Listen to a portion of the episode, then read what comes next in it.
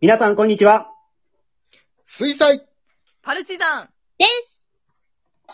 はい、このパルチのお話ちゃんは、兵庫県丹波市で活動しているアマチュア演劇グループの水彩パルチザンが、ショートラジオドラマをお届けしております。本日もメンバーそれぞれの家からリモート収録でお届けをしていきたいと思います。私が団長でございます。今日もよろしくお願いいたします。ねえはい。えでいは、今日一緒にお送りするメンバーに自己紹介をしてもらいたいと思います。お願いします。はいおうち焼肉をしたら、床が油でベッタベタになりました。まるちゃんですはい、えー、寝起きで、えー力を振り絞っております。まるちゃん。そして、眠たいですアキラですこの人はもう眠くなっております。あきらさん。そして、マインクラフトなら石レンガが好き。どうも、たこ焼きです。えーマイクラ大好きたこ焼きさん。ということで、えー今日はまるちゃん、あきらさん、たこ焼きさんの3人と一緒にお送りをしていきたいと思います。皆さんよろしくお願いしますお。願いしおま願す。いします。はい。じゃあ、3人ともお久しぶりですね。はい。はい。そうですね。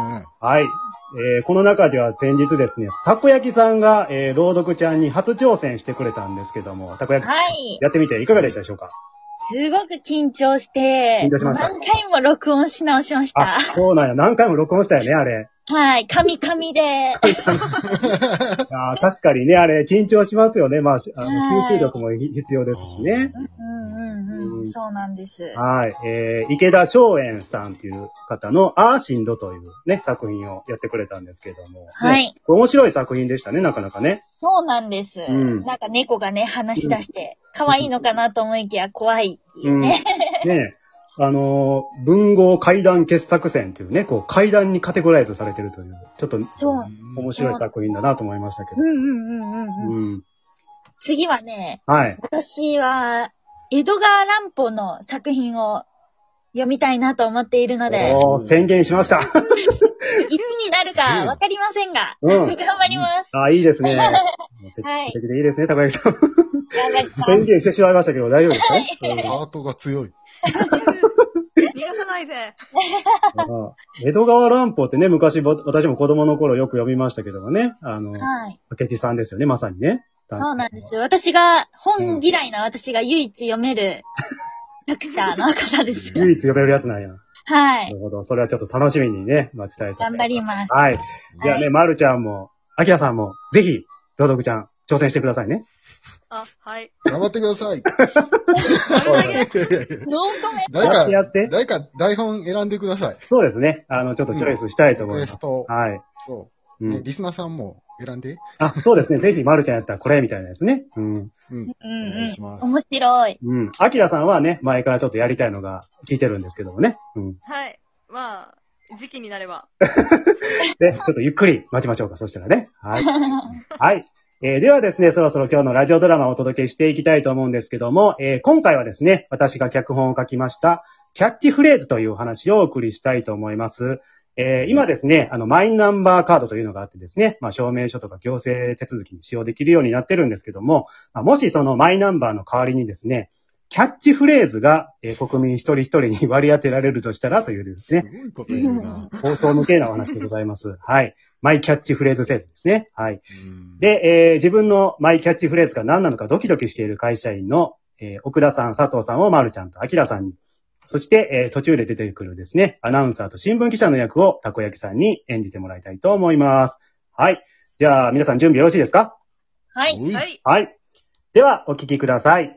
えーパルチのお話ちゃん第66話、キャッチフレーズ。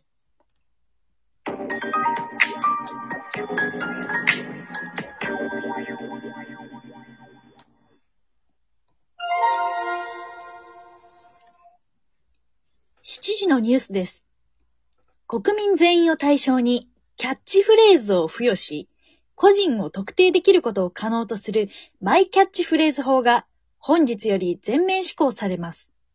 これは国民一人一人の職業、性格、行動パターンを AI が分析し、個人にキャッチフレーズが与えられるという世界でも珍しい制度です。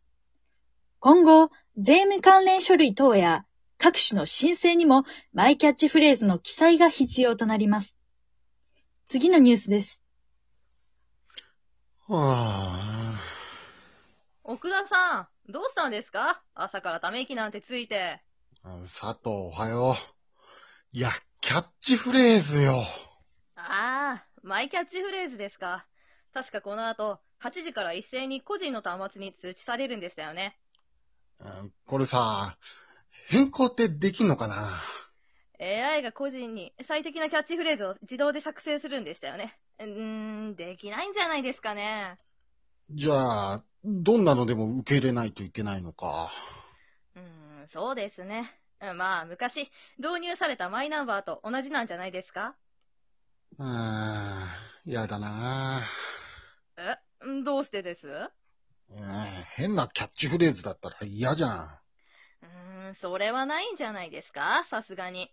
個人の名刺代わりになるキャッチフレーズですから、きっといい言葉を AI が選定してくれますよ。なんでそんな確信持てるんだよ。お前はいつもいいよな、気楽でさ。奥田さんは心配性すぎるんですよ。あ、通知来ましたね。ああ、やだやだ。見たくねえな。えー、っと、指紋認証してからパスワードを入力すればいいのか。あ、出ましたね。あなたのワイキャッチフレーズはうん、変幻自在の羅針盤。おー。うん意味がわからないけど、深みがある。うーん、ですね。うん何が変幻自在なんでしょうね。 羅針盤が変幻自在だったら困るけどね。 全く進む方法が定まりませんね。 うんだよね。でも、この変幻自在は、いい変幻自在なんじゃないいいとか悪いとかあるんですかね。かっこいいじゃん。いや、意味わかんないけど。奥田さんはどうなんですえーまだ見てないんだよ。うんどうしよう。めちゃくちゃキラキラなやつだったら。あー、ドキドキする。早く早く、もったいぶらないでくださいよ。わかったよ。はぁ。いっせーので。んどうでしたうん。うん。 何ですかほら、奥田さんのキャッチフレーズはこちらババン鋭利なスライム。え鋭利なスライム。鋭利なスライム鋭利なスライム。俺のキャッチフレーズは、鋭利なスライム。うーん。悪口じゃねえかえ悪口だろ、これそ、そんなことは、え、鋭利って響き、かっこいいなシャープで、力強くて、賢そうなイメージしますよ。スライムはえスライムの部分は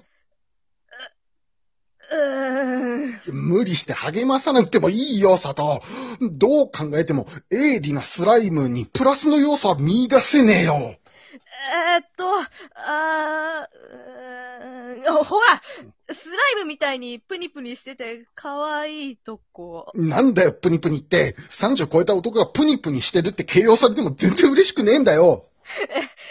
エイリだけだと攻撃的な面が目立ちますけど、スライムの可愛らしさで中和されてますよね。 バランス取れてる。中和しなくていいんだよ。どう考えても、このキャッチフレーズの先般は、スライムだよ。失礼いたします。あ、私、お話新聞の須崎と申します。マイキャッチフレーズ法についての取材をしておりまして、今お二人、マイキャッチフレーズを確認されていたと思うのですが、ちょっとお話伺ってもよろしいですかあ、はい。えー、お名前とご職業、伺ってもよろしいですか佐藤です。奥田です。二人とも会社員です。佐藤さんに奥田さん、お二人とも会社員と。早速ですが、今確認されたキャッチフレーズ、お伺いしたいのですが、あ、あと、それについての感想もお聞かせいただければ。えーっと、僕は、変幻自在の羅針盤ですね。変幻自在の羅針盤かっこいいですね。そう、そうっすかね。ちょっと意味わからないなと言ってたんですけども。でも、深みがあるかなって、さっき話してたんです。おーえっ、と、会社員の佐藤さんのキャッチフレーズは、変幻自在の羅針盤。意味がわからないけど、深みがある。そう言って彼は必死に前を向いた。最後僕が無理してるように聞こえませんあなた文章書くとき声に出るタイプですかすいません。駆け出しなもんで。こうやって取材中に思いついた文章を書き留めてるんです。うん、あ、奥田さんは、あ、変なライムです。あ、だから、鋭利なスライムです。ええりな、す、す、スライム。え、ええりな、ススライム。ああ。あええりな、スライ何ム。回も繰り返さないで。それは一体どういう意味なんでしょうかわかりませんよ。わかるわけないじゃないですか。AI のバグなんじゃないですかあなるほど。もう一人の会社員、奥田さんに与えられたキャッチフレーズは、ええりなスライム。こんな制度、意味がわかるわけない。そう言って、奥田さんはスライムのように笑った。だから最後、笑ってないし。スライムのようにって何なんですか